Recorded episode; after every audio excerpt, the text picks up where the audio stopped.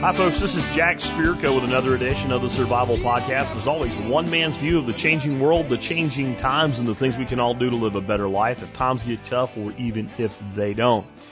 Today is December the 4th, 2019. This is episode 2559 of the Survival Podcast. It's Wednesday and a regularly scheduled week. That means it would be interview day. Guess what? It's a regularly scheduled week. It's interview day. Yep. Rob Greenfield is returning to the Survival Podcast. Those of you who haven't heard from Rob before, he was on July the 3rd, 2019, just about five months ago. And I realized something. There's actually probably a lot of you that didn't hear Rob's first interview because it was July the 3rd. You're like heading into a vacation day. Uh, so a lot of you probably did, a lot of you didn't. If you didn't, you might I'm not saying you need to, but you might want to go listen to that episode first. I'll have a link in the show notes for you if you want to go and listen to that older episode. But Rob is an awesome dude, man. Um, I'll, tell you, he's uh, he's a modern day hero, and I don't say that in, in any sense to be taken lightly. In fact, I'll save my thoughts on that for our quote of the day today that has to do with ordinary people being the true heroes in the world. Uh, but Rob lived for a for 365 consecutive days, 100% on food that either grew himself or he foraged. And when I say 100%, I mean like if he wanted to put salt on his food, he went to the ocean and dehydrated ocean water to get salt. That's the level that I mean. 100% of his food and medicine came from food that he either foraged or grew himself. And he did a lot of good while he was in Florida as well. Set up community gardens, community fruit trees, uh, seed exchanges. Just did a, a tremendous amount of good. He also had some struggles. As you might imagine, living that way, his uh, protein and fat intake became deficient. He ended up having to take a trip to complete his journey uh, to get enough fat and protein. And we'll be talking about that today as well. Anyway, just a fantastic dude, really an inspire, inspiration. Uh, I always look at what you're looking for from people like this is that they create this reaction in people. Well, if they can, I can too. And that, as you'll hear as we talk about this today together, it doesn't mean they, that they have to create the impact that you'll do everything they do. But will you take a few steps because of them? I guarantee you, when you listen to Rob and if you look more into his life, you'll find yourself taking those positive steps. Before I bring Rob on, let's go ahead and hear from our two sponsors of the day. Sponsor today number one today is RidgeWallet.com. Rob's a minimalist. I have tried to be a minimalist. I still indulge quite a bit, I'll be honest. But one place I have minimized is in my everyday carry and specifically my wallet. For decades, I carried a classic billfold, bifold billfold. And uh, I always thought I needed all the crap that was in there. And when I got rid of it, my life got just a little bit better. Additionally, Ridge Wallet protects me from identity theft. Uh, I carry it in my front pocket kind of like it was a liner lock knife. I never forget it, and I don't sit down on a big lump and screw my posture up anymore when I'm in my vehicle or what have you. And because I don't take it out of my pocket due to that, I, I don't ever forget it. Ridge Wallet is awesome. But about every time I pay with it, I have somebody say, "Hey, that's the Ridge Wallet." I had no idea they were that well known when I took them on as a sponsor. Uh, they sent me a wallet over two years ago now and uh, I started carrying. I haven't carried anything else ever since. Check them out today at ridgewallet.com. Remember, MSB members, you get a discount, 10% off everything at Ridge Wallet. Next up today, JM Bullion. Um, you know, I don't carry a lot of silver and gold around in my wallet. Silver and gold is something that I, I put away for a truly rainy day. But I do that because silver and gold have been used as money for about as long as there's been something that had the concept of being money and they've never been worth nothing. Now, I'm not an all in guy. I don't recommend that people go get rid of all their, you know, stupid money and buy silver and gold. I think that's a foolish, foolish recommendation.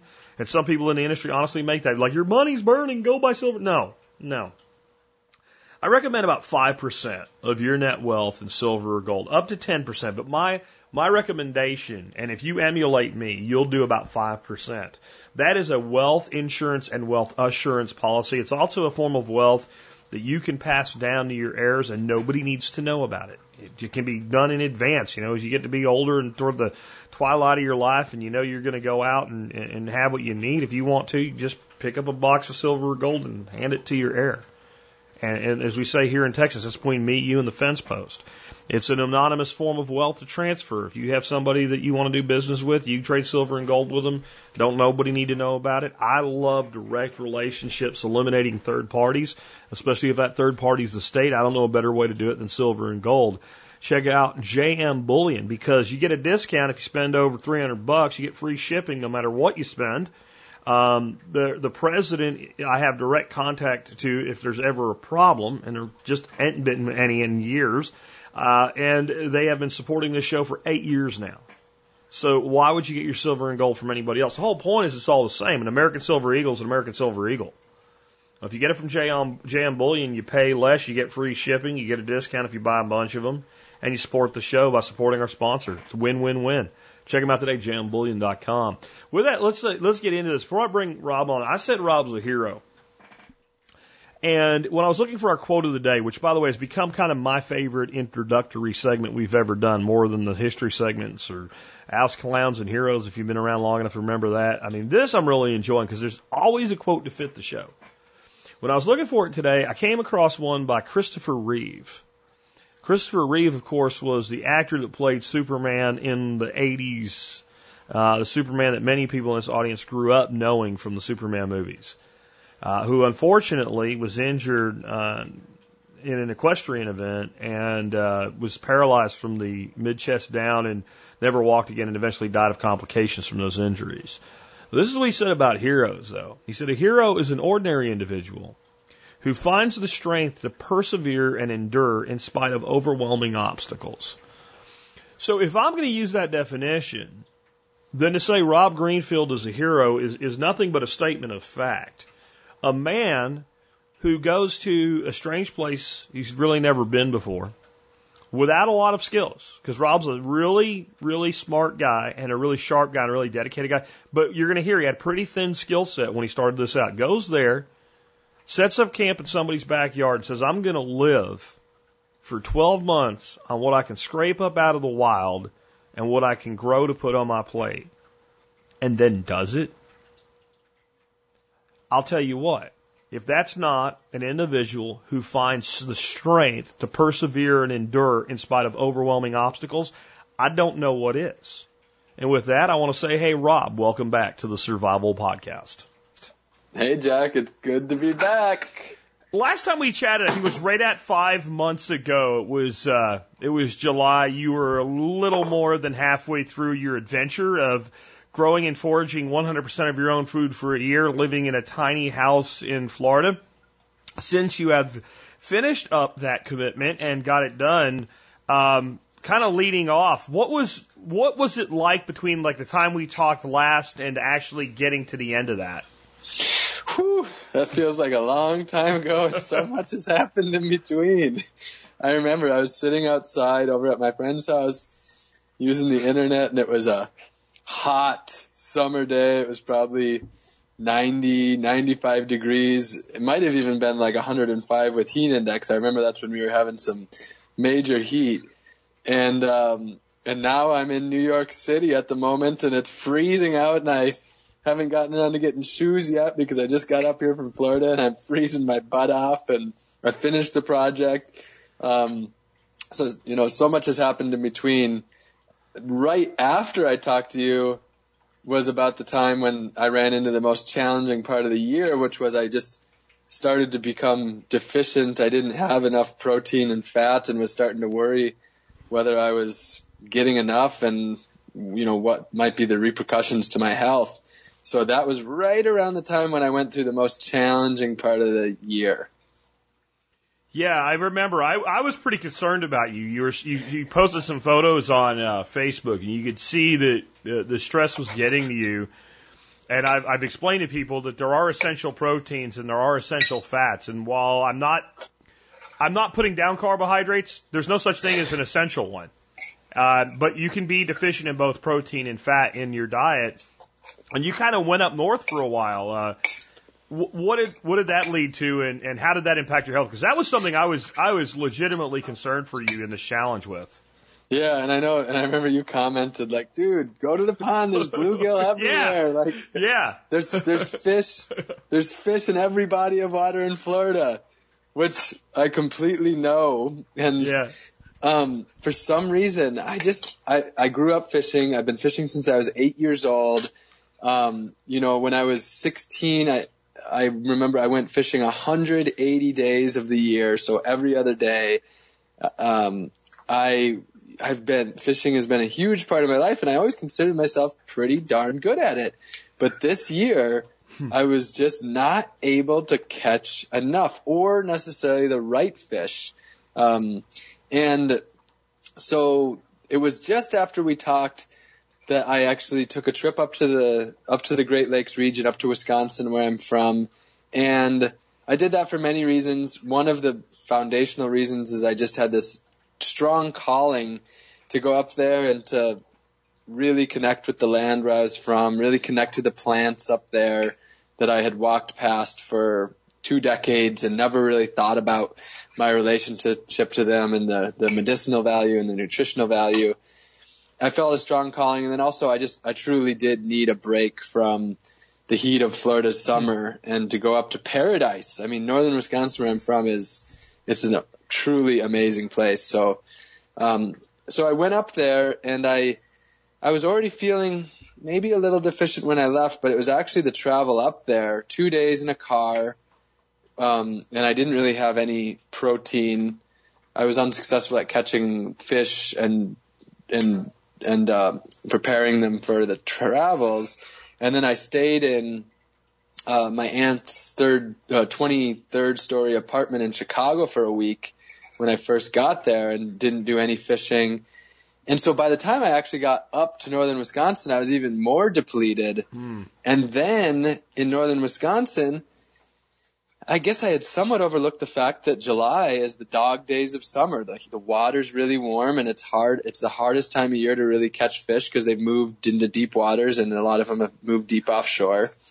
So I even had a hard time catching fish at the at the beginning, and I kept uh, multiple of my friends that I went out with said this is the worst fishing that I ever remember.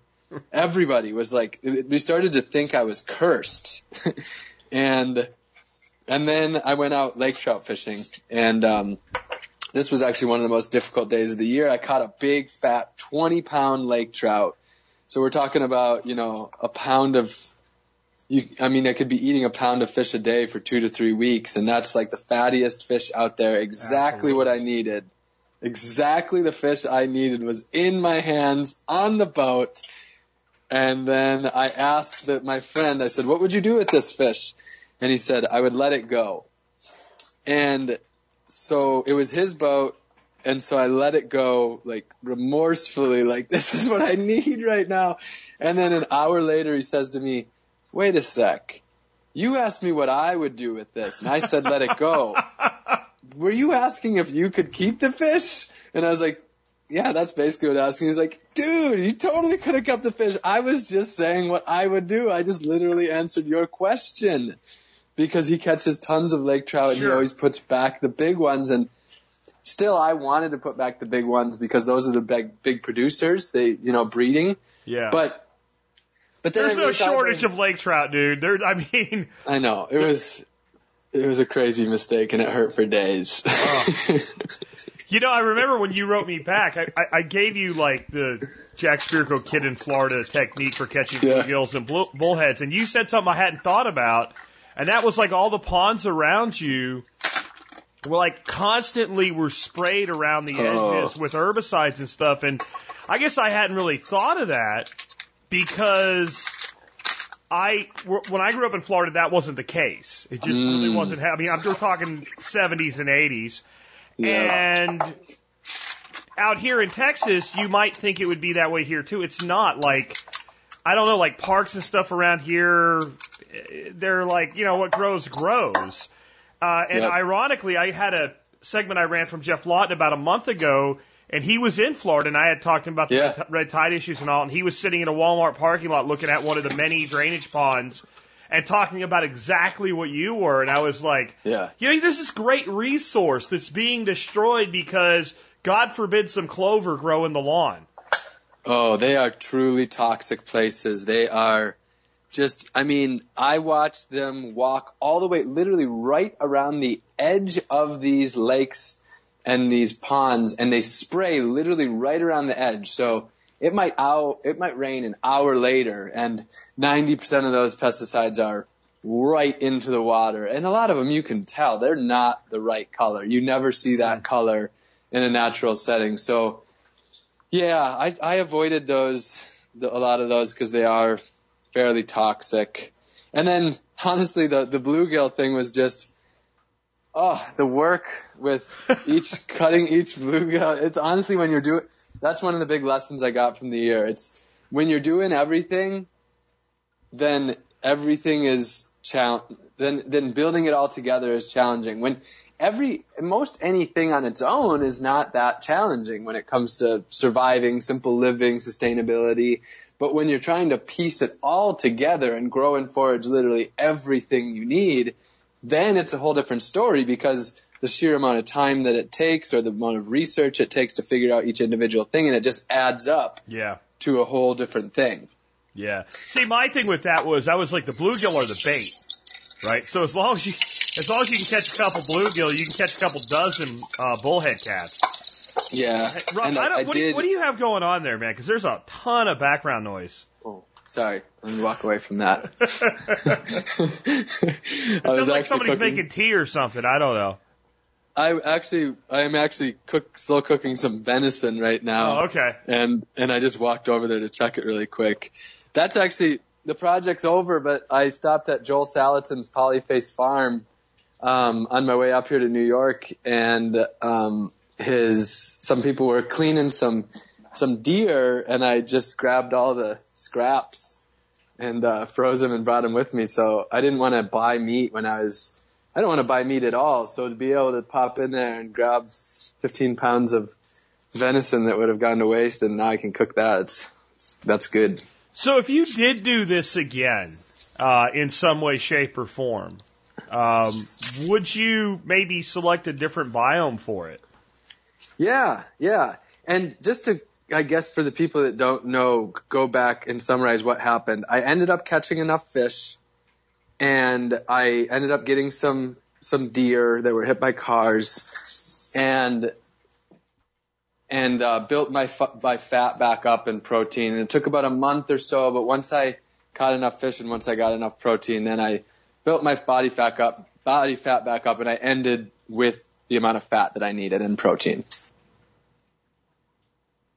So again, back to the biome thing, like, because when you know when you first started doing this, it's like, well, Central Florida, that makes a lot of sense because you can grow year round. Um, you're not going to freeze to death. It does get very hot, but especially if you don't have access to abundant quality fish, protein is a real problem in that that biome compared to some other biomes. Mm, I agree. Yeah, a lot of people, you know, the one of the most common question or comments on social media is just, "Oh, you can do this because you're in a warm place and you can grow food year round." But um, on my trip to Wisconsin, you know, northern United States, a temperate climate, I experienced abundance like there, like I never experienced in Florida. You know, the abundance there is real. It's a, it, it, it comes not all the time. Whereas Florida is like a trickle. There's always some food. But in these temperate climates, there's just an insane plethora of food for a shorter, shorter period of time and you have to harvest it and you have to store it. And in these northern climates, you know, the deer are bigger. The- mm-hmm. Of course, you know, we, there's a lot, there's, I'm not, there's a lot of protein and, and there's a lot of food in the southern climates, but the northern climates are in some ways more acclimated to really living more connected to the land and to living more self-sufficiently. And so yes, my plan is to do this again and I'm going to do it in a temperate climate. Um, top choices right now are either New York or Wisconsin or possibly Vermont. Um, you know, a pretty temperate climate and see if I can do it there. And I'm, I'm excited. And honestly, we'll see what happens, but I, I part of me thinks it's going to be easier in some ways, but only time will tell. I'll have to do it to find out. As long as you have the right clothing and the right heating source, I think I think it will be. I mean, those Yeah. th- that's going to be the issues there. Uh, yeah, and and that'll be easy enough. Just you know, don't try to live in a non-insulated shed like I did in Florida. Live in a quality insulated house with a good heating source and good clothes, and I, I think it'll be, I think it's going to be a beautiful experience. It will be challenging. It'll be new, ch- different challenges, new challenges. Absolutely. I I've, I recently discovered a, a, a series on Netflix that'll sound like it has nothing to do with all this when I first say what it is, but I constantly thought of your project during it. It's called Mars, and it's it's kind of a half science fiction and half fact thing, like like a a, a scientific documentary hybrid where like it's set in the modern day in 2016 of all the things that they're doing now with the space program to eventually go to Mars. And it's also set in about 20, the 2030s, 2040s as to what it looks like when man first gets there. And they're talking about the challenges of feeding people. And all I could think of was that when they were talking about, you know, greenhouses and using uh, LED lights and everything is, good Lord, you have no idea what you're really getting at here because if it's hard to do this and actually sustain life on Earth, the concept that you're going to have a greenhouse and grow food that's enough to not, not yes you can grow you can it can be done. The technology exists. We can grow uh, you know a, a sweet potato in space. We can do that but to actually supply the food that people need to be healthy there has to be some sort of a fat protein uh, quotient in it. I know the vegans out there right now are going, yeah, you can do it. You can do it on Earth with supplements. Like, if you really want to live off of a system from a natural system, to me, animals have to be a part of it. And I sit there and go, how the heck would you do this in, on Mars? And maybe we should spend a little bit more time thinking about how not to screw up Earth. Yeah, it'd be nice to just not screw up Earth. I mean, we got a beautiful place. It's a tr- it's an amazing place where all of our needs are met if we can just work with the Earth rather than against it. It is an interesting way to start looking at things, though, because it, what it had me doing is thinking, well, if I had to build a settlement in West Texas, you know, in the desert, how would I do it? And it'd be so much easier than it would be on frickin' Mars. Come on. Um, but yet it would still be incredibly difficult. It would be incredibly difficult to do that in that environment. Um, In Texas? yeah, I'm just, you know, like West Texas. Like, there's places Yeah. out in West Texas you can buy land for like a hundred bucks an acre. You know why? Because no one wants it. I mean, like, it is that harsh. It, honestly, if you look at a picture of the Martian landscape and you look at a picture of it, there might be an odd bit of sagebrush here and there, but it doesn't look much different. And hmm. you put yourself in that mindset of how would you sustain a hundred people, a, a settlement of a hundred people, pretty modest settlement in that environment. And I think what it does then is it starts to make you think about what you could do. And and and the reason I that kind of relates back to you is what I see out of your work is that most people that follow you and watch your work aren't going to do what you do, but they're going to say what could I do from that. And I think it's an interesting way to start looking at look at what looks like an extreme and pair back to what can be done. And I think then you figure out there's a lot of things we could do. There's a lot of ways we could introduce animals into a system. That was one of your challenges. I know people kept telling you get chickens, get chickens, and you're like, but I can't import food to feed the chicken. Right? So Yeah, you gotta think, how do I feed the chicken from the system? Yeah, and that and and some people did send me some links about how to do chickens completely without importing any feeds. But I was in a backyard in a city. And I don't. I still haven't looked at those links. It's something that I want to learn about. But uh, that. But the point is, is that like that's what it's really about. It's about thinking much more deeply and really questioning things. And we ha- we live in a system where it's like you can just import whatever resource you need, but I like to really question where those resources come from and what the actual impact is. I mean, for example, you can say how many, you know, productivity is often described as how many, how much food you can get out of a square acre. But if you're using 20, you know, let's, let's just say you're using 30 gallons of gasoline per day, on that acre, but you don't include that, then that's a completely inaccurate way of looking at productivity because where did those resources come from and how do you not take that into account? And for me, yeah, that's what it's all about. It's just, it's about questioning our daily actions and, and, uh, and really just thinking about the intricacies of our life and, and how our, our actions as people and as a community affect the world around us. I think there's also like there's skill set development and time and labor in that equation that it's real easy for someone to sit back and watch you on Instagram or something and say, "Hey, just do this." It's another thing for mm. you to actually have to go do it. Yeah. Um, and you know, you kind of mentioned it before, like how much work it is to clean a fish or whatever. And then there's a there's like a developmental skill set. So like if we took it back to that for a second, like fishing. So you know, I gave you some tips on bluegill and uh, catfish.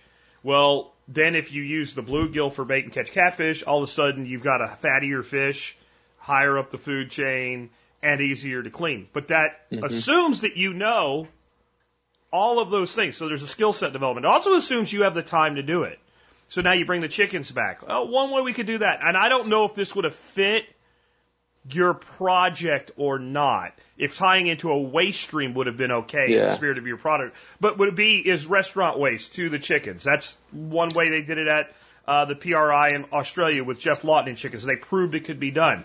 Okay, but now Rob's got to worry about like tending his gardens, growing his food, preserving food for next year, and oh gee, just just five times a week, take your bicycle and go get a whole crap load of restaurant waste and bring it to the chickens. But put two people in that with a common goal. Mm. And yep. doesn't it get easier? Or if you put four or six or twelve, almost like a small, a tribe environment. Um, yes. That seems like, and I was always wondering if like maybe if you do this again, maybe if you go more that route, but then you have to also at the same time when you have people living in close proximity, in the words of Paul Wheaton, try to do this without having a knife fight once a week, right? Mm, so like yeah. then you have to balance people. Yeah. And, and it, it just seems like you have to find a way to, to, to find that balance to live, live happily as a species, as humans, with one person can't do everything. And then when you add more people, not only do you get more labor uh, hours available, but you get more knowledge and skill base. So when you look at how small ecosystems of humans developed in the past, you know, one person might have two or three things that they were primarily responsible for, another person another two or three things, and even if there was overlap and everybody could do a little bit of everything, having that division of labor made this a lot more doable. Yeah, absolutely. I mean, the the the exact project that I set up is is very much not a realistic scenario. There's no reason why any human would do this on their own um, except that I was trying to prove something and I was trying to, I was an experiment, a grand experiment. And then at the same time, it wasn't alone because I had volunteers come to my garden. All of my knowledge came from fellow foragers and gardeners. Everything that I did was just an accumulation of the knowledge of, of many people. I just took all of that knowledge and I put it into one package in order to grow and forage all my own food for a year. So in no way did I do it alone really at all. Um, and that's next time I do this, my my general idea right now is to do it on an already established piece of land, such as a small farm, where there is you know some fruit trees and a garden and things like that, and where I don't start from scratch because the reality is is that anybody who's going to try to live completely self-sufficiently isn't going to start from scratch. They're going to probably build it up over five, ten, twenty years. And so instead, I'm going to start off on a small, in a community. So I'll have the community element and then on a small farm so that it's, you know, it is a setting that is much more likely what somebody else would be in and, um, and doing it with other people. So it should, that, that should make it honestly a more enjoyable and probably easier experience in that way. But with that being said, I'm still glad that I did it this way. With it, this was the this was the truly challenging way to do it, and I learned so much by having personally to start from scratch. Yeah, it had to be really, really tough because let's talk about your background a little bit. You've done some pretty cool things, but you really didn't have, you wouldn't have called yourself even an experienced gardener. You wouldn't have called yourself an experienced forager. You might have called yourself an experienced fisherman, but I think you learned a little something about like that doesn't always translate regionally Yeah. uh, and species wise. So you were starting with a lot of drive and desire, a strong sense of purpose and commitment, but a pretty thin skill set. Yes, I did have a permaculture design certificate and I had visited a lot of farms and gardens and such, but as far as actually planting food from seeds and being there and watching it grow and and harvesting it, the whole process is something that I was ridiculously inexperienced at. Um, I when I started, I didn't know how much sun a garden needed. And actually, I was I gave a presentation uh, at the local permaculture group, and I was putting together the presentation. This was like the day, two days after the project ended. I was putting it together, and I was looking for pictures at, from the beginning, and I found a picture of myself with uh, and my friend with the little greenhouse that I had made, and it was in a patio with no natural lighting and no grow lights. and I didn't realize that the plants wouldn't even really grow. I was like pretty darn clueless as far as growing food, water, sun, soil, the basics. So I really was starting from scratch. And, and honestly, I still consider myself a beginner gardener. I did grow a hundred different foods, different plants, and I did, and I still consider myself a beginner forager. I, I foraged over 200, about 200 species of food, but I still consider myself a beginner forager, and I, I can, I generally have a pretty good knowledge of foraging and growing, but still, I, I would still, even after this whole project, consider myself a beginner. Let's talk a little bit about those numbers. So you grew a hundred different, uh, actually over a hundred different foods. Um, but did you find that there was a core that actually were what really fed you? Yeah, I was very carb carbohydrate based, which many so- societies that live for long periods of time seem to be. They carbs, they they have the energy to keep us alive, and so that was that was a a big thing. Was just the carbs. Now, for me, it was too much carbs. I actually that was a big challenge. I was eating like four. On many days, I was eating four pounds of sweet potatoes or yuca or yams, and it wasn't my favorite diet, but that's what I had. That's what I was able to grow really well. Um, but so yeah, so that was a, big staple. I also grew a lot of green papaya. Um, bananas were another staple. Greens, um, I probably grew a few dozen different greens, and that was my one of my main source of nutrients. Uh, mostly perennial greens, things like moringa, katuk, chaya. I also grew pigeon peas and southern peas, and then I grew some annuals like beets and carrots, eggplant, peppers, um, you know, some green beans, some potatoes, um, and then lots of herbs and spices. Um, that would be a decent summary of a, pr- a pretty good idea of the spectrum of the hundred different foods that I grew. And uh, then you said you foraged like 200 different things, and that was probably from a lot of shared knowledge. But was there maybe a core of those that were actually like fed you in, in a significant way? Yes, definitely. And of the of the 300 different foods that I grew and foraged, the reality is is that yeah, it's a really sm- it's a fairly small group of foods that actually was the important foods to that. A small percentage. A, a lot of those foods I only tried once or twice or had a little bit of. yeah, I can live on that if I have to, but yeah. As far as the foods that I foraged that were the most meaningful, fishing was the big one. Uh, deer, you know, roadkill deer in Wisconsin, I harvested five deer. In Florida, coconuts, I probably ate a few hundred coconuts, you know, high in oil, fat, some protein. Um, coconut water, also called nature's Gatorade, making coconut milk as well and coconut butter. So coconuts and then um, mushrooms. I foraged a lot of mushrooms, probably 20 different, eh, 15 or 20 different species.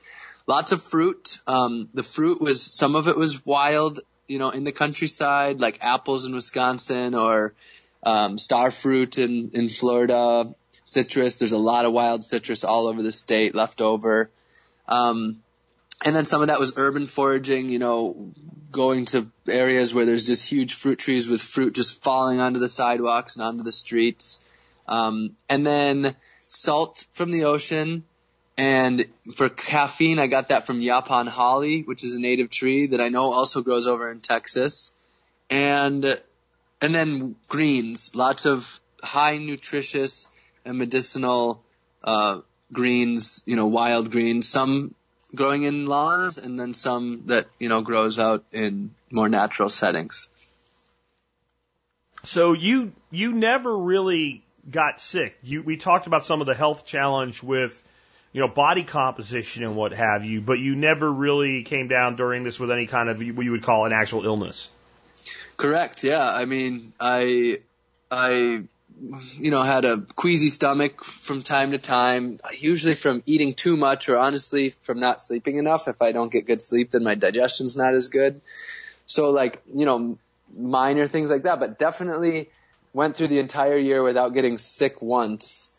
Um, and for me, that was, you know, natural medicine. So I made my own elderberry syrup. I foraged the elderberries and then I had bees for honey.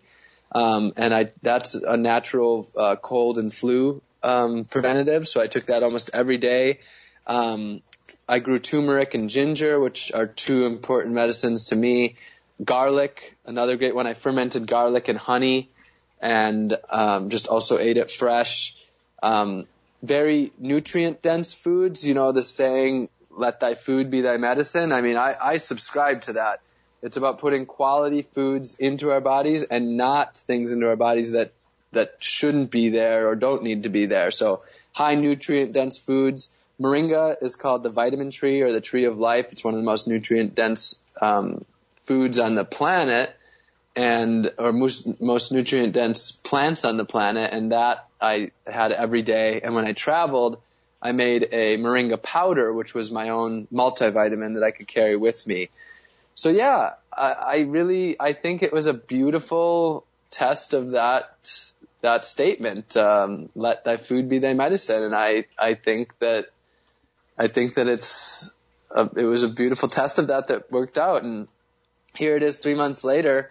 And now for the first time, I feel, uh, today I feel a little crappy because I actually had, I drank a few drinks two nights ago and, and, uh, ate, and now, you know, back into this, this world of putting things in my body that I shouldn't, and now for the first time, I'm actually feeling the, the most run down and like I sh- I need to recover. By by drinks, you mean alcoholic beverages? Alcoholic, yeah. I had like but two didn't beers. You, did, oh, but didn't you drink like mead and stuff like that while you were on this I, thing?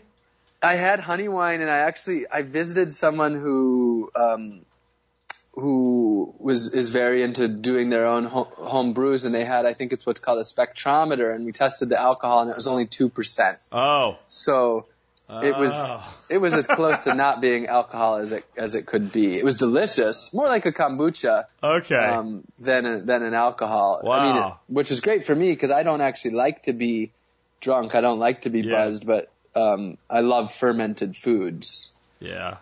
That's uh that's a that's a really sweet mead, man. That's or maybe it was Yeah. more like you said, more was like more like somehow during because usually you get a like a kombucha type thing with that type of, of, of fermentation, or you get a, an alcoholic fermentation. You usually don't get both. Maybe like one took over from the other because usually once that it's it's a big thing with me. I love to make meads, and once that starts, it's it's going to go to the yeast tolerance, and I know a very few yeast with a tolerance that low. But that's interesting. What I've noticed since we last talked, I went on a diet very very heavily toward the meat fat side of things, a ketogenic style thing. I've lost almost forty pounds, and I stopped drinking cold.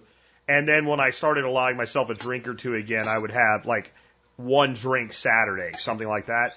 And what I noticed after that was the one that I felt bad. But I'd have like a glass of wine. And by, I mean a real glass, like four ounce typical serving. And if I did that at like eight o'clock at night, eight thirty, I was done. I was, I was knocked out to go to sleep. And it's weird what happens when you take something away, which alcohol, while we can enjoy it, is a toxin. Uh, Yeah. When we reintroduce it, it, it seems to have a different effect on us. I am not into alcohol. I mean, I love the concept of making your own alcohol, Yeah. but I'm really not into it. It's a toxin, and my life would be better without it. And it, my my life is better without it. I, uh, you know, th- drinking the other night was the f- first time that I've been drunk in like three years, and I, it'll probably be the f- last time Like, for another three another years three until years. I forget. I, I do have one tip on, on elderberries for you on your next adventure, assuming you Mm. have a freezer of some sort. Freeze them. Don't pick them, freeze them. Cut the cluster, throw the freezers in, uh, throw them in a bag, throw the bag in the freezer for about an hour, and the elderberries come flying off the ends without staining anything. Mm. It's the easiest way. to- Efficient. It's efficient, assuming you have a place to freeze things, uh, which I think Yep. you did in Florida. I think Yeah, you had a yeah, I small had a- chest freezer. I had a freezer, and to have, I, I, I wanted to do this project off the grid. That was my original plan, and I, my original plan was to do everything by bike and not even like, you know, get in cars really. Yeah. I remember that was my first initial idea, but whew, I could not have done that. And to have done this without a freezer, wow, that would have been, ah, I can't imagine it. Well, and you can you can do a freezer off grid, but like you said, you started with Yeah. basically here's somebody's yard. Good luck, Rob. Right? Yeah. So like people that are trying to move more toward this, it's a marathon, not a sprint. And Yeah. I think if you look at a year in a human lifetime, it's like a hundred meter dash versus like a marathon. And so I think that you know there are things that maybe you have to do a little differently if you want to do things within a time frame or under other restrictions because you went like you talk about re- restricted. Your life was pretty restricted as to what you could and couldn't do. Um, I know people that have kind of gone on things like this, but it's been like everything had to be foraged, grown, or bartered. Well, that opens up a whole uh, plethora of options you didn't have. Yeah, Right? Because bartering if you're with. bartering, then you know, I mean, that's that's buying in a different way. So you you really went hardcore with this, and that's what you do. I mean, I, I've seen some of your other project. You you do things, and again, I've what I've always loved about your work is one of the most powerful phrases in the world to me is if they can, I can too.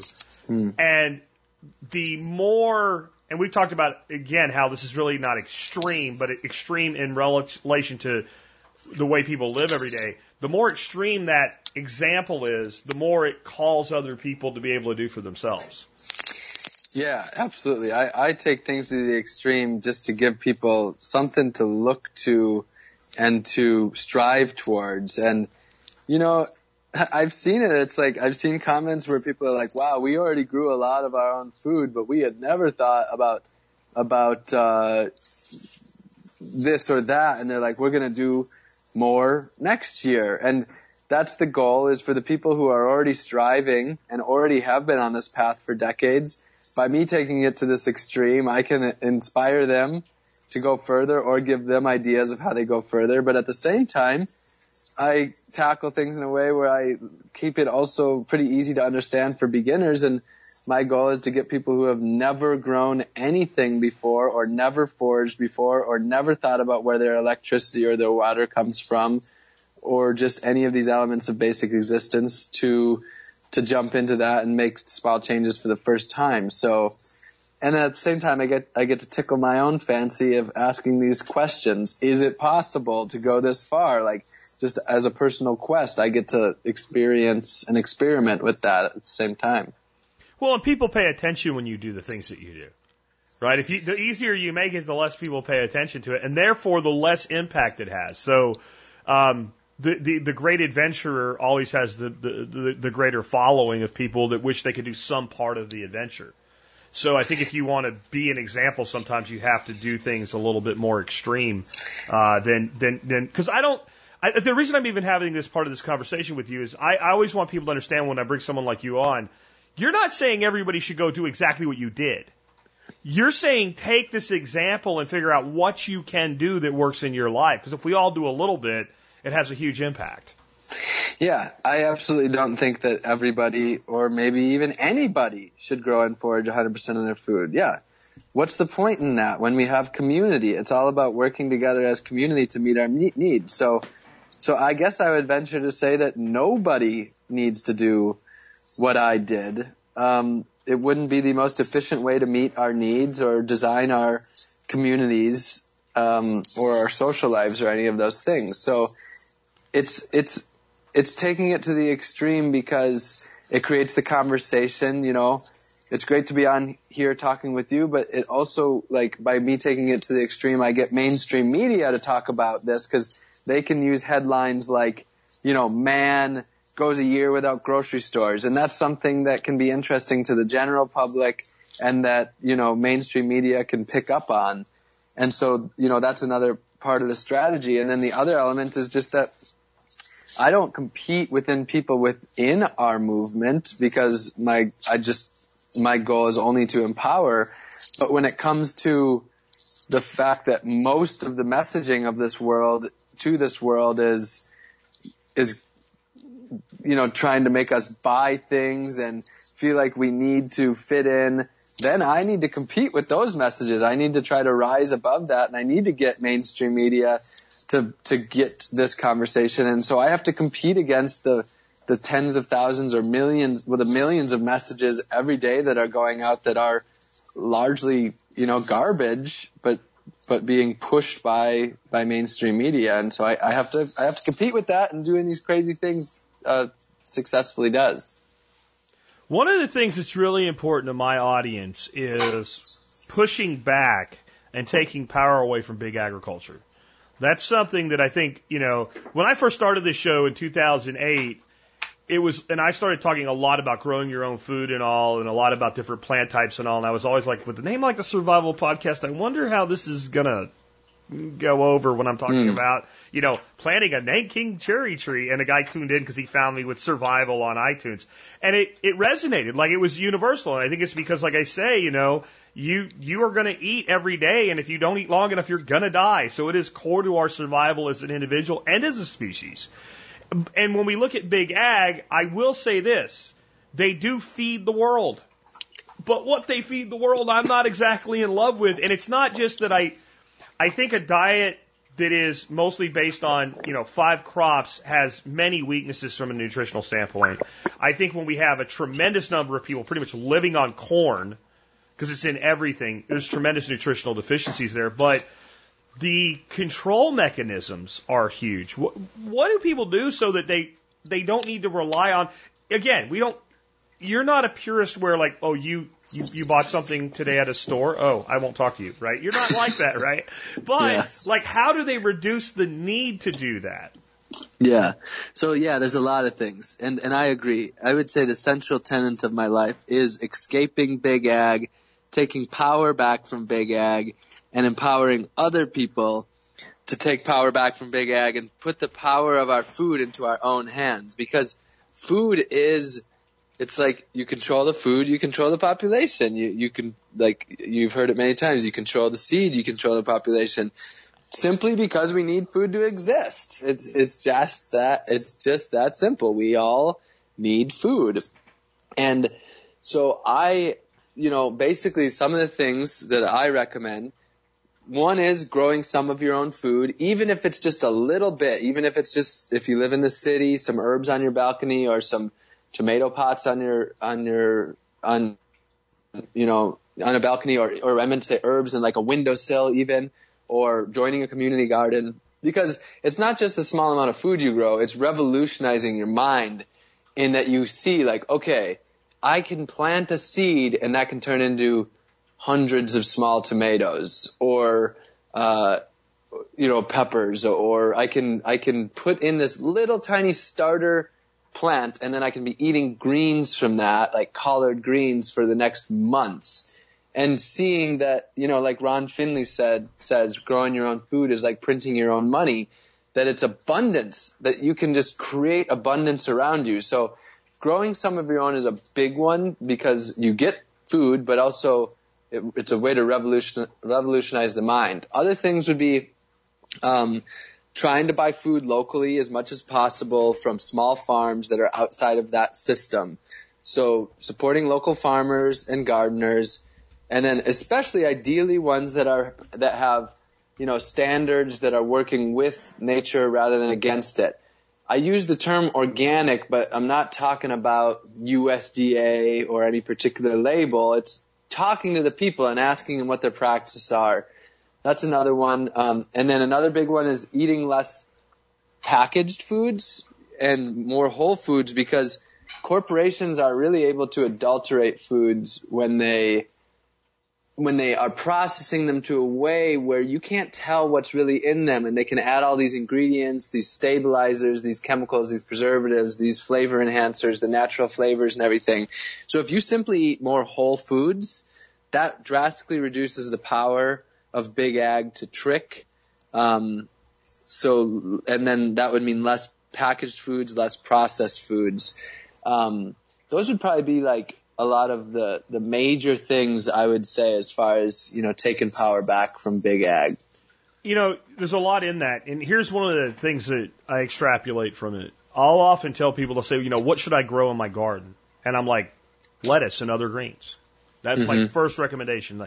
But it doesn't have a tremendous amount of nutritional value. Uh, no, it doesn't have a lot of caloric value. It has tremendous nutritional value. Mm-hmm. There's a difference yeah. there. So first we have to understand. Then the other thing you have to understand is, well, if you're buying that, let's say you eat a salad a day or so, what are you paying for it? And you'll find the average person, if they're, especially if they're buying like an organic product, they're going to be paying between four and seven dollars a pound for, you know, a mixed organic greens, arugula, lettuce, spring mix, stuff like that.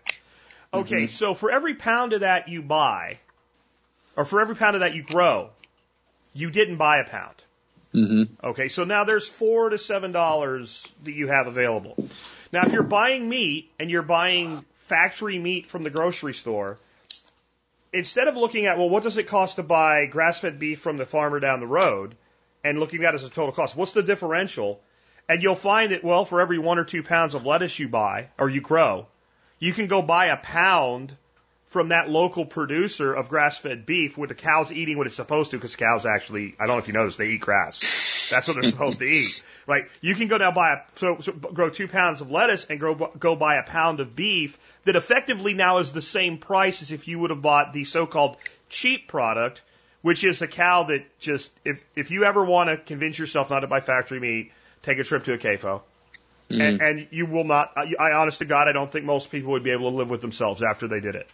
Yeah. Uh, what did it for me, I had to go out long ago, I had to go out to Lubbock and I was out in West Texas and we drove by one. Mm. And it was a pit in, in my stomach that like, I really don't want to be part of this. And, but, you know, so now effectively a person with a garden can grow beef if you start to look at things that way and you start to stop trying to think I needed because again you know we want to, people to learn from you instead of try to like you said a, I, I love that phrase nobody needs to do this right? And maybe nobody should do this. But now if I look at well what can I produce on my property that can take back enough of my own personal resources that I can now reallocate my resources to do better? Yeah. And that's a totally different way of thinking like how do I fit a cow on a quarter acre? Well you don't stupid that's yeah. not that cows don't want to live on a quarter acre. Rabbits yep. live in the corner of a quarter acre in a hutch, right? Yep. So now we get a bag a bag mower and we can take clover and grass and feed rabbits. We can produce meat from that. We can produce lettuce. The rabbits eat the extra scraps. The rabbit fertility goes to the garden, and the money we save goes to the farmer down the road. Yeah. And, and, yeah, and all of a sudden, there's so much more you can, like, all of a sudden you realize, like, a quarter acre, holy crap, because there are people that would give their eye teeth in the UK for a quarter acre with the allotment system they have. Like they, yeah. they, they, they the fact you tell them like, well, what, what can you buy a three bedroom house for a quarter acre with the United States? Well, depending on where you are, fifty, seventy thousand dollars in some places. Yep. And they just, you almost like see their like jaw just hit the floor. And like, I had a guy on our Zello channel. I'm not sure if you're familiar with Zello, but we have a, a Zello channel for our community, and people talk from all over the world. It's like walkie talkies over a smartphone network. And the guy mm. was in Australia, and he started going, can, can, can, can a non-citizen buy land in the United States? Like as soon as he heard what we have available, he wanted to come here and buy land. Yeah. And, and people are sitting here talking about the advantages or the, the opportunities they don't have. And it's like, man, I, I just, I hope when they look at what you've done, they start saying like, well, what's my excuse? Because what what took me from just being a guy that had a garden and liked to hunt and fish into being concerned about all this was that stupid first video Geoff Lawton did called Greening the Desert. Mm. And he said, he says, like, like the most awful thing we ever did, but one of the most powerful things we ever did because all I came away from it thinking was, dude, if this guy can do this in the desert in Jordan and I'm looking at black clay in my backyard complaining, I got, I got nothing. I, I had, and I was like, that week I put in two more garden beds because I felt like I, I, I have to do this. And that's, that's what I'm hoping people get from your project. And what I love about it as well, since you did it all on YouTube, and it's it's quote unquote over. No, it's not over. It's it's got a life expectancy of whatever Google has, right? Like it's there. It's there forever now for people. Yeah, absolutely. And and I I do I agree that growing your own greens is is definitely one of the best ways to start because they're super nutrient dense and they're generally fairly easy to grow greens, especially perennial greens, and you get so much out of the space. So that that is a, definitely where I would you know tell people to start is is is growing greens, and then also herbs is another one. Mm-hmm. You can grow you know some herbs really easily, but another thing like you know I don't look at things black and white, and you mentioned like yeah you don't need to have a a cow on your quarter acre, um, and it's the same with like herbs and spices. Now spices make sense to ship around the world because you can you can pack enough spices onto one shipping container for you know hundreds of thousands of people. But you could fill a shipping container with bottled water that would be gone in a few minutes of people drinking that water. Um, you know alcohol doesn't you know shipping beer across the world is mostly shipping water. That doesn't make sense but shipping dried items like that makes a lot of sense so that's just probably the most important thing that I would say like that if I could get people to do just one thing, it would be to not think black and white. Nothing is, you know, veganism versus eating meat, not black and white. Zero waste versus, you know, creating some garbage. Like, for example, this year I used plastic bags. I never thought that I would do that again, but try preserving as much food as I wanted to in jars in the freezer, and now my freezer's got half the amount of space. Um, point is is that like you you you know when you really look at the issues you realize that nothing's black and white and I think that's one of the most important things that we can do is just see that every issue has got you know some things make sense that we wouldn't have expected when we're willing to to not look at things through a dogmatic lens. You know what you're making me think of there? I'm not sure how familiar you are with Curtis Stone, but he does Mm. spin farming up in, in Canada. And Yep. when we were, I think it was at Permaculture Voices too, he made a statement about political ideology. And he basically said, when it comes to doing all these things, put your po- political ideology in your back pocket. Mm. And he said, now that doesn't mean it's not important. I keep my wallet there, right? So that's Yeah. it's important, but it shouldn't affect the use of appropriate technology. You know, what is appropriate for the situation at hand? Um, and, and I think that is that is kind of where you're at with that. Like, yeah, plastic bag, but a plastic bag was the appropriate technology for what you were trying to get done. And we were talking about it later with a group around the fire, and somebody brought that up, and they were quite offended by it. And he said, I said to put your political ideology in your back pocket, not your ethics. Yeah. And so I think we can we can stay true to our ethics without because I think a lot of stuff gets blurred by politics because as soon as we start thinking that way, we start thinking in modern tribalism. And Yep. since that's not what I would do, then that is the other side. And now I'm going to write that off before I understand it and Yep. understand how it relates to this situation. Where if it's just ethics, and that's what I love about permaculture.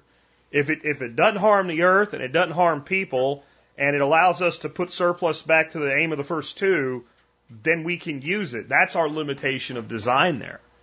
Where if we start thinking of well, that's a democratic ideal, or that's a Republican ideal, or you know, that's a Christian ideal, or an Islamic ideal, or anything like that, all of a sudden we start getting blind to what will work best in this situation. And if we if we take something and say because that is not exactly the best we could ever do, and we take it away, and people starve from it or people go into malnutrition from it, we also have an ethical dilemma in that we're now harming people, if that makes sense. Yeah, absolutely. So, what if everybody did decide to live like you? What what would that result in? That's probably my favorite question.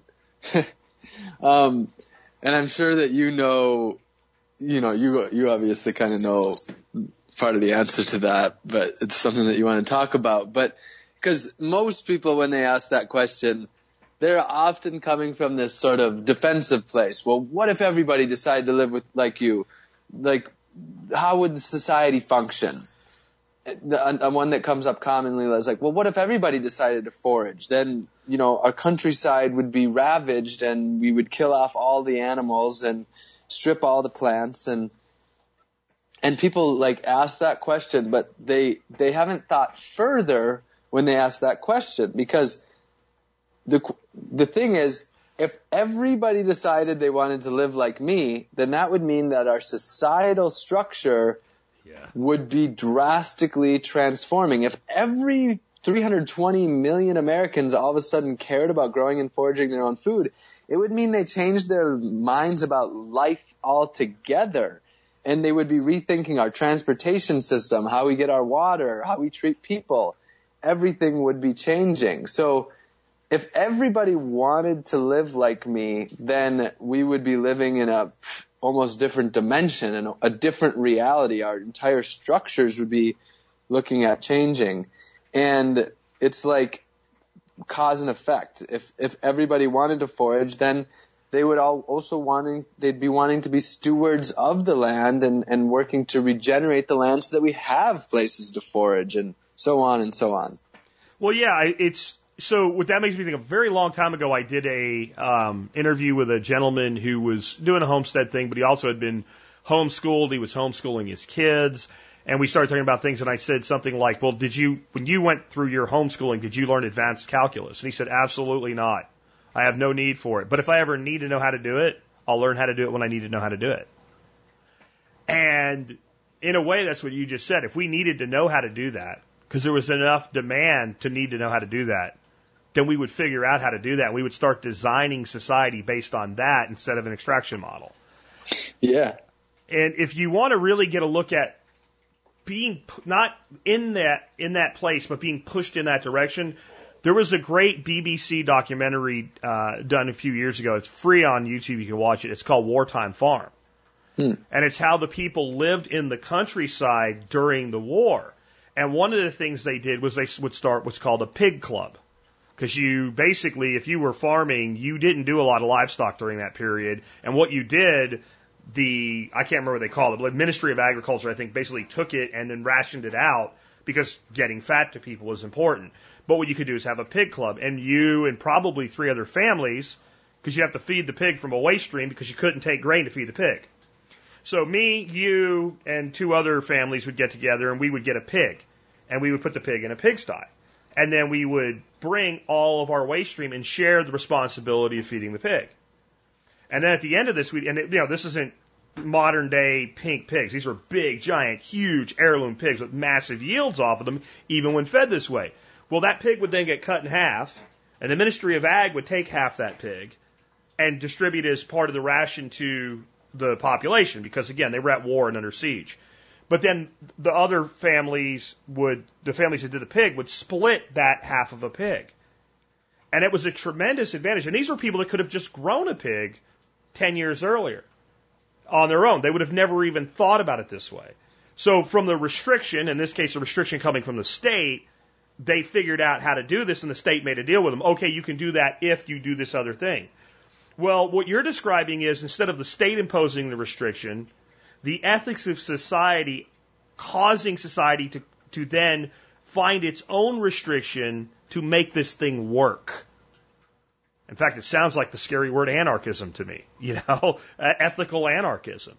And so if we, if you said, well, what if everybody did this? I would ask you, Rob, if you had a quarter of a hog as part of what was in your freezer during that one year, how much easier would your life have been? So I've never had a quarter hog. So how much meat is that? I mean, depending on Like hundred pounds? Uh, let's say 50, 200 pound dressed weight. 50 pounds? Yeah, 50 pounds of Yeah. of pork and fat. So you're probably looking at, you know, four jars of Yeah. pure lard. Yep, that would have that would have that would have changed everything. Having having that resource. I mean, you could eat what's considered a that could that would mean you could eat three ounces of meat a day for sure and have that. Um, so yeah, that that that right there would have changed everything. And one of the biggest challenges of the year is that I didn't I actually didn't have fat. Um, and try having no oil and no fat, and that just completely changes the way that you're used to cooking. So yeah, that absolutely that would have been a, a game changer. So now think of your your uh, hometown in Wisconsin. Did they have oak trees there? Oh yeah. Lots of oak trees. So the most expensive pork in the world is the Spanish Iberico pork that's finished on acorns. Mm. So now, if you have a situation where you have a, an abundant natural resource like acorns that can make up a large part of the hog's diet, the cooperation of two or three families to grow and raise a pig, and then if you talk to a farmer who does things sustainably like Darby Simpson from our community, he'll tell you never raise one pig. Because it's as easy to raise 10 as it is to raise one. Mm. So raise 10 and sell 8 or sell 9. And then all of a sudden, what you just pointed out, where people will come at you almost from an antagonistic view, what if everybody tried to do this? Well, instead of saying, what if everybody tried to do this as an antagonist, I would prefer to ask the question, how could everybody do this? Or what would we do if not every, the hell with everybody. What if most people or a large majority of people wanted to do this? What would that look like? And I think that as soon as you, you go from making a statement to asking a question, you're asking the mental computer in your head to solve for X. Right? So we either close the mind with a statement or we open the mind with a question. And Yeah.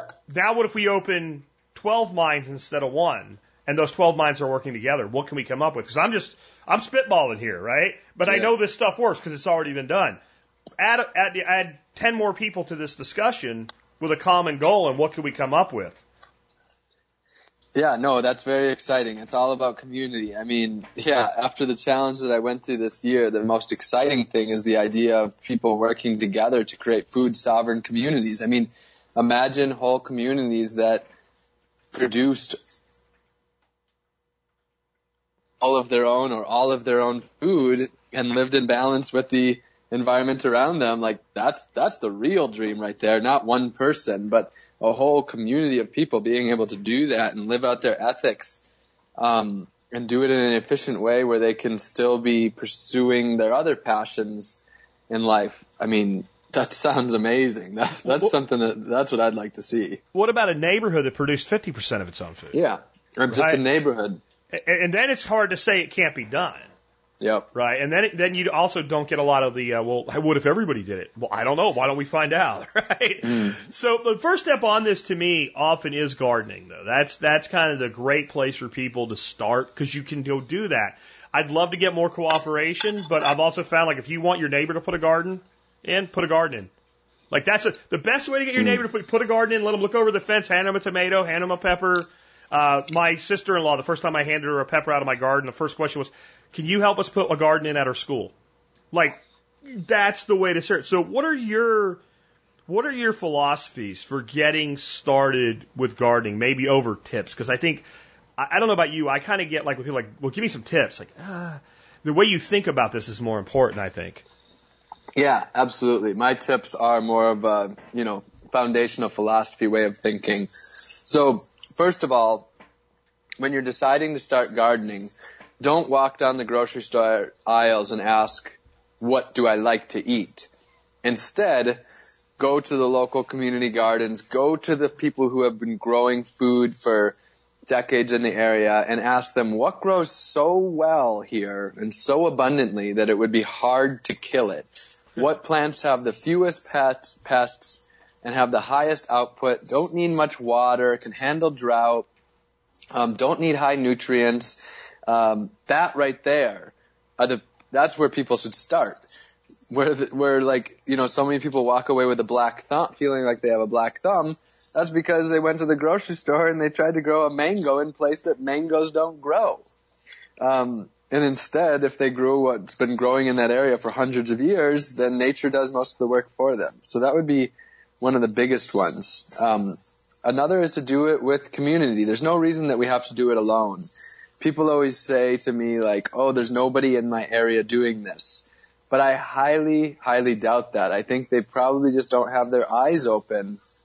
Um, they're not seeking it out. You find what you're seeking you know, I, I've walked by delicious fruit trees for decades growing up, never realizing that food was there while going to the grocery store and buying fruits. And it's, if you don't, if you're not looking for it, it's unlikely that you're going to find it. So, like really seek out community and find out who's already doing things in your area. So, you can go to the local library. If there's a health food store, that's a good place to try to find people that might be growing food or foraging. Um, do do internet searches. Check social media for groups or meetups. Um, you can find out if there's local um, like agricultural extension offices at the university and find master gardening classes. Um, you know, the reality is that a million, tens of millions of people do grow some of their own food. Another thing is like seek out um, people from different ethnicities if you're white. Um, like uh, the the the white culture is one that has lost more of like it, I don't know in, in a lot of areas they're the ones that have lost the connection with food the most. But if you meet the people from you know Southeast Asia or South America or the Caribbean, like a lot of them still grow a lot of their own food. Um, so seeking often those people out, they might not use the word permaculture, but they might be like the best permaculturists that you'll meet. Um, those would be two things that come to mind. Awesome, man. So, what are maybe your some of your basic suggestions on foraging? Well, the absolute most important part of foraging, this is not something that I came up with, um, is only eat something if you're 100% certain of what it is. That's the key, the number one rule to foraging. And then you'll never, you won't have any problems. You only eat something if you're 100% certain of what it is. And you do that, one great thing is find local foragers. See if there's a local forager that either has classes that you can go out with, or maybe they don't teach classes formally, but they'd be happy to take you under their wing. Um, that, and that's the same with gardening. Like if you can find a local gardener, what they usually need is help with weeding. And if you'll help them with weeding, then they're likely to share their seeds, their plants, their knowledge with you. And the same with foragers. How can you, you know, lend a hand? You know, like sort of a, an apprenticeship, but it doesn't have to be formal. But how can you help them in, in a way that they're going to share their knowledge and their resources with you and, you know, establish that loyalty because, because you deserve it, because you're actually really wanting to help them. Um, with foraging, my recommendation is to start with just a few plants or, uh, you know, rather than trying to, you know, read every single book and know every single plant, start with just a few of the easiest ones to identify in your area. For example, most people can do raspberries and blackberries and blueberries or, or mulberries or apples or pears, plums. Um, so start with ones that you feel confident and get if you've never eaten something directly from the land, you know, just experience that with the, some of the easier foods that you can feel comfortable with, and um, start with easy to identify ones, and then build it from there. Like, you know, mushrooms. A lot of people are afraid of mushrooms, but the best way to start is to start with just one, two, three of the easiest to identify common mushrooms. For example, um, chanterelles are, are one that are present throughout much of the United States, or chicken of the woods. Um, those would be two that are pretty unmistakable and, you know, an easy place to start. I think what I would add to that is when you, I, I don't care how sure you are of something, if you've never eaten it before, go easy the first time you eat it because you don't know what reaction you might have to it, you know. Um, like I love one of my favorite wild greens is lamb's quarters. I I compete with my ducks for it in the spring, you know. And I have seen people that if they eat a lot of it, might have somewhat of like uh, skin reaction to it or whatever, like because they're allergic to the pollen or whatever. I'm not sure why, but some people do seem to have reactions. So like when you start foraging, when you, I think when you eat anything that you've never eaten before, even if it tastes really good, eat a little bit of it and see if you have a reaction before you eat a lot of it. Like the rat, a rat is smart enough to do that. That's why rats are hard to eradicate with, with poisons because a rat, when it finds a new food, will eat a very small amount of it and be like, well, okay, did did anything bad happen? So be at least as smart as a rat because uh, this is a survival podcast. You want to talk about a, an animal that survived, uh, maybe in some ways to our detriment, uh, the rat, right? So usually I call it the rat technique because then no, the reason I even do that is because then you never forget it. Like, ah, I should eat a little bit of that first. Yeah, that's a that's absolutely that's that's a basic absolutely with foraging. I actually did find one fruit tree this year, and I was I was out biking, and I was just I I don't think I had had enough fruit at the time. It was like sort of a a, a season of not a lot of abundance of fruit. I found this fruit tree. I did not know what it was, and but it, I looked at it and I was like, this thing has to be edible. and I tasted it, and it, I tasted it. It was delicious, and I just like I ate like four of them, and they're the size of like apples. And I was like, I am not supposed to be doing No. this. But I couldn't. I just, but I did, and they turned out to be white sapote, which I was, Okay. I was, I was right. They're totally, totally edible. But like, yeah, that's what, that was me major, majorly breaking that rule. First, you only eat something if you know what it is. I didn't. Then you only taste a little bit the first day and see how it goes with your system. And I just went full on. You know, I just, just, just. Just, just eating the heck out of them. Be, be careful with that in the future, man. We need you out Yeah. there. You do great Yeah. stuff. I don't want you. I want you to be taken out by a, a, wild edible that you shouldn't have edibled. Um, Yep. But yeah, man. Look, I've enjoyed having you on here again. You want to tell people like how to hook up with you, learn more about you, stay in touch with you, and oh, oh I almost forgot. Like, do you do have a? You had plans for a book to come out after this? Is that still going, or uh, trust me, I know how hard that is. Yeah, yep. I'm I'm writing the book right now, and um, that will be out December of 2020. So it's a year off. takes a little time. You know, it takes about nine months with the publisher, and um, so that book will be called Food Freedom, and you can pre-order that um, on my website, just robgreenfield.tv/slash Food Freedom Book, and 100% of the pro 100% of my proceeds are donated to uh, nonprofits, you know, working to create sustainable food systems. So I'm really excited about that book. I, I really think it's going to be impactful. It's really designed to just tear down the globalized food system and help people understand it and empower them. It's a book of solutions, really. Every chapter will talk about what people can do in their communities um, to create food sovereignty and food freedom. Um, and then um, YouTube, just youtube.com slash Rob Greenfield. That's a great place to follow me. Definitely watch my recent video I put out. It's 15 minutes long. It's about this year. I just did an interview with Joel Salatin that's talking about regenerative agriculture that'd be worth watching. And then also Instagram. Just my Instagram handle is uh, Rob J Greenfield, and then you can find me on Facebook as well. But um, yeah, so that's where you can where you can join me. And for folks that are out there rolling down the highway in your car, what have you, listening to this, and you don't have time to write anything down, remember it's just episode 2559 of the Survival Podcast. I'll have links to all of that stuff in the show notes today. And Rob, man, thank you for being with us today. And I, I'm not going to just close out on you either. I want to give you a final word. If you have anything we didn't cover, you want to tell folks, uh, take as much time as you want, and uh, we appreciate you being here today. Oops. Yeah, we talked about what I wanted to talk about. I enjoyed it. I love, you know, I love spending time talking. I hope that one of these times we can do a podcast in person. Hopefully, I visit you in Texas one of these days. And uh, I, when I do my year of of food freedom in a temperate climate, I look forward to sharing that story with everybody who listens to you. Well, you have an open platform here, and when you get ready to do that, if there's anything I can do to help out, you just let me know, and uh, I and my community will support what you're doing. I I, I, I, tend not to speak for my community, um, but generally when I ask them to do something, uh, they tend to uh, to, to want to help out. So I, I, I offer our resources here. uh, to help you in your future endeavors. Because, like I said, we need people like you doing the things that you're doing because it shows other people that then those things those things can actually be done. Absolutely. Well, I'll keep doing it. You keep doing it, and we'll keep doing our part. Well, great interview with Rob, and I, I said this several times during the interview, but I want to make sure I kind of close with this here before we wrap the show up.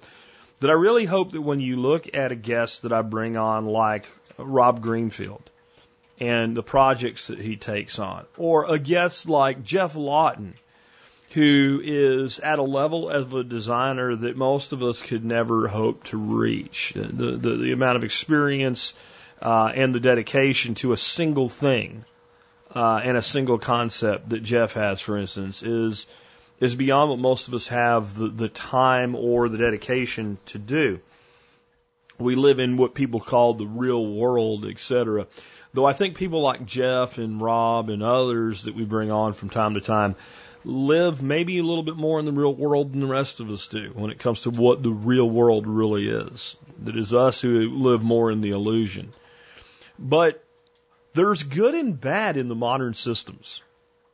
There really is. And, and, and nothing has lifted more people from poverty than the, the current systems that we have, whether we like them or not. And that's one of the things Rob said here that it, most of these issues are not black and white. It's not on or off. And so when I bring guests on like this, what I hope happens isn't an email that says, Hey, Jack, because you had Rob on, I'm going to go live for a year in somebody's backyard and live 100% of my own. So, you know, it just really isn't practical for most people to do. And, and, and as Rob said, when it comes to anybody needing to do it, maybe no one ever needs to do it. Maybe he didn't need to do it. He did it for a reason, and the reason was inspiration. And so what I want is, hey, Jack, you know, I listened to Rob's interview and I went to his channel, I looked at everything he was doing, and I decided, you know what, that's it. I'm, I'm pushed over the edge. We're putting a garden in. Or, you know, because of y'all's discussion, I'm going to get with some neighbors and, you know, we're going to do a, a, basically raise a couple pigs together like you were talking about. Or we're going to put a rabbit hutch in and we're going to start developing fertility and meat for the family. And we're still going to go to the store, but we're going to take away that one thing. That's what this show's always been about is what's the one thing that your one action can take from the system and give to you. And do that one thing. And then perfect that one thing, or at least make that one thing efficient. Buckle it down, nail it down, get it to work, and then do one more. And then do one more. And it will not be long. Or in the words of our theme song, if you make your own way, you won't have to drag anybody with you. Others will follow. That's what today's show was all about. I hope that came across. With that, if you like the show and the work that we do, one of the ways that you can help us out is by doing your online shopping at tspaz.com. That's T-S-P-A-Z.com, tspaz.com. You're probably going to do some online shopping this month. It is December. Uh, and that means there's probably some things out there that you need to buy as gifts and probably some people that you're looking for gifts for. And I have something for you today that I think is a unique buying opportunity, and it's not like a one day sale. It doesn't have anything to do with the Christmas sale or anything like that, or Black Friday that goes on forever or what have you. It's just a an a market opportunity. So one of my favorite companies I've recommended to you guys for years is a company called Anker, A N K E R. And the reason I recommend them is to me they're like the Costco of consumer electronics. And what I mean by that is if you look at Costco's biggest competitor, it's the Walmart affiliation, Sam's Club, right? And Sam's Club is we have lots of stuff really cheap.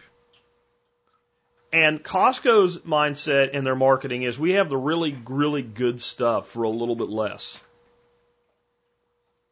And that is what they sell. And that's price to value ratio. That's what I'm all about. Anker does that with their electronics. What they sell isn't you know, I wouldn't call it a competitor with somebody like Bose when it comes to speakers, which we're talking about today. But I'd say they are that mid tier, upper mid tier quality for a little bit less. And they have some amazing Bluetooth speakers, uh, the Soundcore series. And right now, there's three models that are very, very similar in size and function. They're the Motion B, the Soundcore 2, and the Soundcore Boost. And Anker does this. They're constantly trying to make their stuff a little bit better and put a little bit more margin and hence a little bit more discount into it to the consumer. And what they'll do is when they come up with a new product that's designed to replace an old one, they take the old one and they knock the price way down until they sell out all that inventory and then that new one becomes the flagship at that level. Well, what you have here is the the Motion B and the Soundcore 2 are pretty much the same product, except the Soundcore 2 has a longer lasting battery. And the Soundcore Boost is the next step up because it goes from having 12 watt speakers to 20 watt speakers. And the Motion B is the old model. It's the one I own. It's being sold right now for $21. This is a $40 Bluetooth speaker all day long. But guess how much the Soundcore 2 is? $40. And it's very clear, and I can't, I don't know this, I don't have inside information with, with Anker. I sell a lot of Anker, but not that much. Um, but I've seen this pattern. It recently happened with the car charger, for instance. They upgraded it, then they knocked the price down, sold the hell out of them, and then stopped selling that older model. So when this happens, you get, you know, it could be a month, it could be three months, it could be four, I don't know. But the pattern is solid with Anker. They've dropped the motion beat out 21 bucks. So what you got is a little portable Bluetooth speaker for $21. There's a lot of portable Bluetooth speakers in that price range. Especially at 12 watts power. But I'll tell you how good the sound is with this thing. If you're sitting in a group of people and you have it sitting over to the side of you and you turn it all the way up, you're going to turn it back down because it's going to be too loud. But if you want it that loud and you're by yourself, it doesn't overdrive itself to where it doesn't sound good anymore. So for a small speaker, that's about all you can ask for. I have a $300 Bose Bluetooth speaker. It, it, it does not compare to uh, the Ankers. It, it's so much better. But it's also $300. Now here's the thing about the whole Soundcore line. They have 2x pairing. What that means is two speakers can pair to one device. You now have stereo. You can now go out on your patio with your iPhone or any Bluetooth device and put one in each corner, and you've got stereo sound. Well, with the Motion B being knocked down to $21, you have that for 42 bucks shipped. Now, let's think about how this can be functionally used in other ways. First of all, instead of buying two of the Soundcore 2s, and the battery lasts 24 hours in the Soundcore 2 and the Motion B 12. So you get double the battery life. But you can buy two for pretty much two bucks more than the price of one of the one that's a little more expensive. I have this all broken down in the write up. So now you have two is one, one is none. It's not a prepper item, I know, but you got two. They can go to two different places. If one's battery is dead, you can just swap them out. But they can also pair up and play stereo. What if you have a shop or a garage you've been thinking about putting a sound system in, just so you can listen to music out there? Well, you probably have power out there. You can plug these in and they charge and run at the same time. So if you had a couple outlets in your garage, you could put two of these things in there for 42 bucks. And every time you walk in, you just pair up and start playing your music. You've got a, you've got a stereo system in your garage or your shop or whatever. So I just think there's a lot of functionality here. Oh, by the way, they are IPX7 waterproof. What does that load of jargon mean? It means you can throw it in a bathtub and it'll still work. So you got a speaker that can be immersed underwater, will double pair, last 12 hours, has great quality sound for what it is, and it's on sale for 21 bucks. I, I just suggest this is a good item for yourself. It's a good item for a gift, and it's a good item to put in basically low end surround sound. You know, let's say your kids have an upstairs, if you have a TV that has Bluetooth capability, or you have a Bluetooth adapter on your TV, you can give the kids surround sound in their own little game room for $42. Now, it's not going to be a high end rumble the walls, but do you really want that anyway? In fact, if your kids like to watch movies, like have movie night in their little room, and instead of having a TV, they have a laptop, and they sit, you could pair those up with the computer. It's got Bluetooth and, you know, it could be fun. I'm just saying a lot of, lot of utility for 21 bucks a unit. Um, so check it out. Now the Soundcore 2, longer battery life, 40 bucks. I wouldn't buy it, but there's a link if you, if you think it's worth it. The Soundcore Boost is got 20 watts instead of 12 watts of power. So that one might, if you wanted a little bit higher end surround sound system or, or stereo system in your shop, um, for a hundred bucks, you can get two of those. Man, I, I'm telling you, the Motion B is a damn good speaker for $21. Uh, you can find it in all my items I recommend at tspaz.com. And remember, if it is on tspaz, I own it, I use it, uh, I would buy it again. And if I didn't, if I didn't feel that way about it, I wouldn't recommend it to you.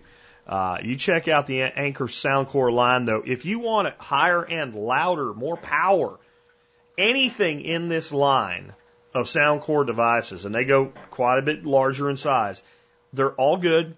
They're all super high quality. And if you get an Anker product with a problem, they're just going to replace it. On that note, guess what? Motion B's been around long enough that there's a thing called Amazon Renew. They have uh, basically refurbed or pre-owned versions of the Motion B for sixteen seventy nine.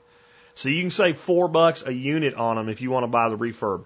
I don't recommend that. Save only four bucks. I mean, if you buy two of them, you're saving eight dollars.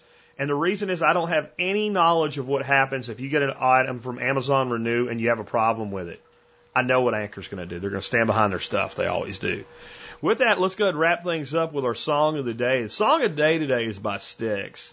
And um, as I've been saying, we're in concept album week. Uh, so these songs are all from albums that are concept albums. This is a song off of Kilroy was here. Um, and uh, that was a concept album really about censorship of music and the dehumanization and taking away from kind of the middle class working man is what the concept of that album was all about. Mr. Roboto, in fact, was a guy that was a rock singer that was thrown into a, basically a prison where everything was run by robots. He dressed up like a robot to escape and save the world through the power of rock and roll. In a world where rock and roll was censored. If you might want to wonder where all this came from, this album was released in 1983, and this is prior to Tipper Gore's bullshit, but it is when the music censorship thing kind of really ramped up, and there was a, a group of Christian conservatives that were very worried that rock and roll was going to turn your children into devil worshippers. I'm not kidding, and they had persuaded the uh, Arkansas Arkansas legislature to pass a law that required an album that had a, a you know backwards message where you play the album backwards, it had satanic messages in it, even though those things weren't real, um, to have a label. and Styx was one of the uh, the bands that was uh, cited, not because they could find any examples of this that were legitimate and didn't sound like well backwards language, um, because the name Styx itself is the river that souls were ferried across into hell in some legends. That's the river Styx. That's where the band's name comes from. Um, we don't seem to have a lot of problem with this anymore. We have our own lunacy today, but I think it's it's probably a good idea once in a while to look back into our past and see the lunacy of the past, not so that we don't repeat it, because that's just a myth we tell kids to get them to study their history, but so that we don't think that the lunacy we have today is anything truly exceptional or different. Just my thoughts. With that, we've wrapped up another episode. Hope you enjoyed it. It's been Jack Spirko with another edition of the Survival Podcast, helping you figure out how to live that better life if times get tough or even if they don't.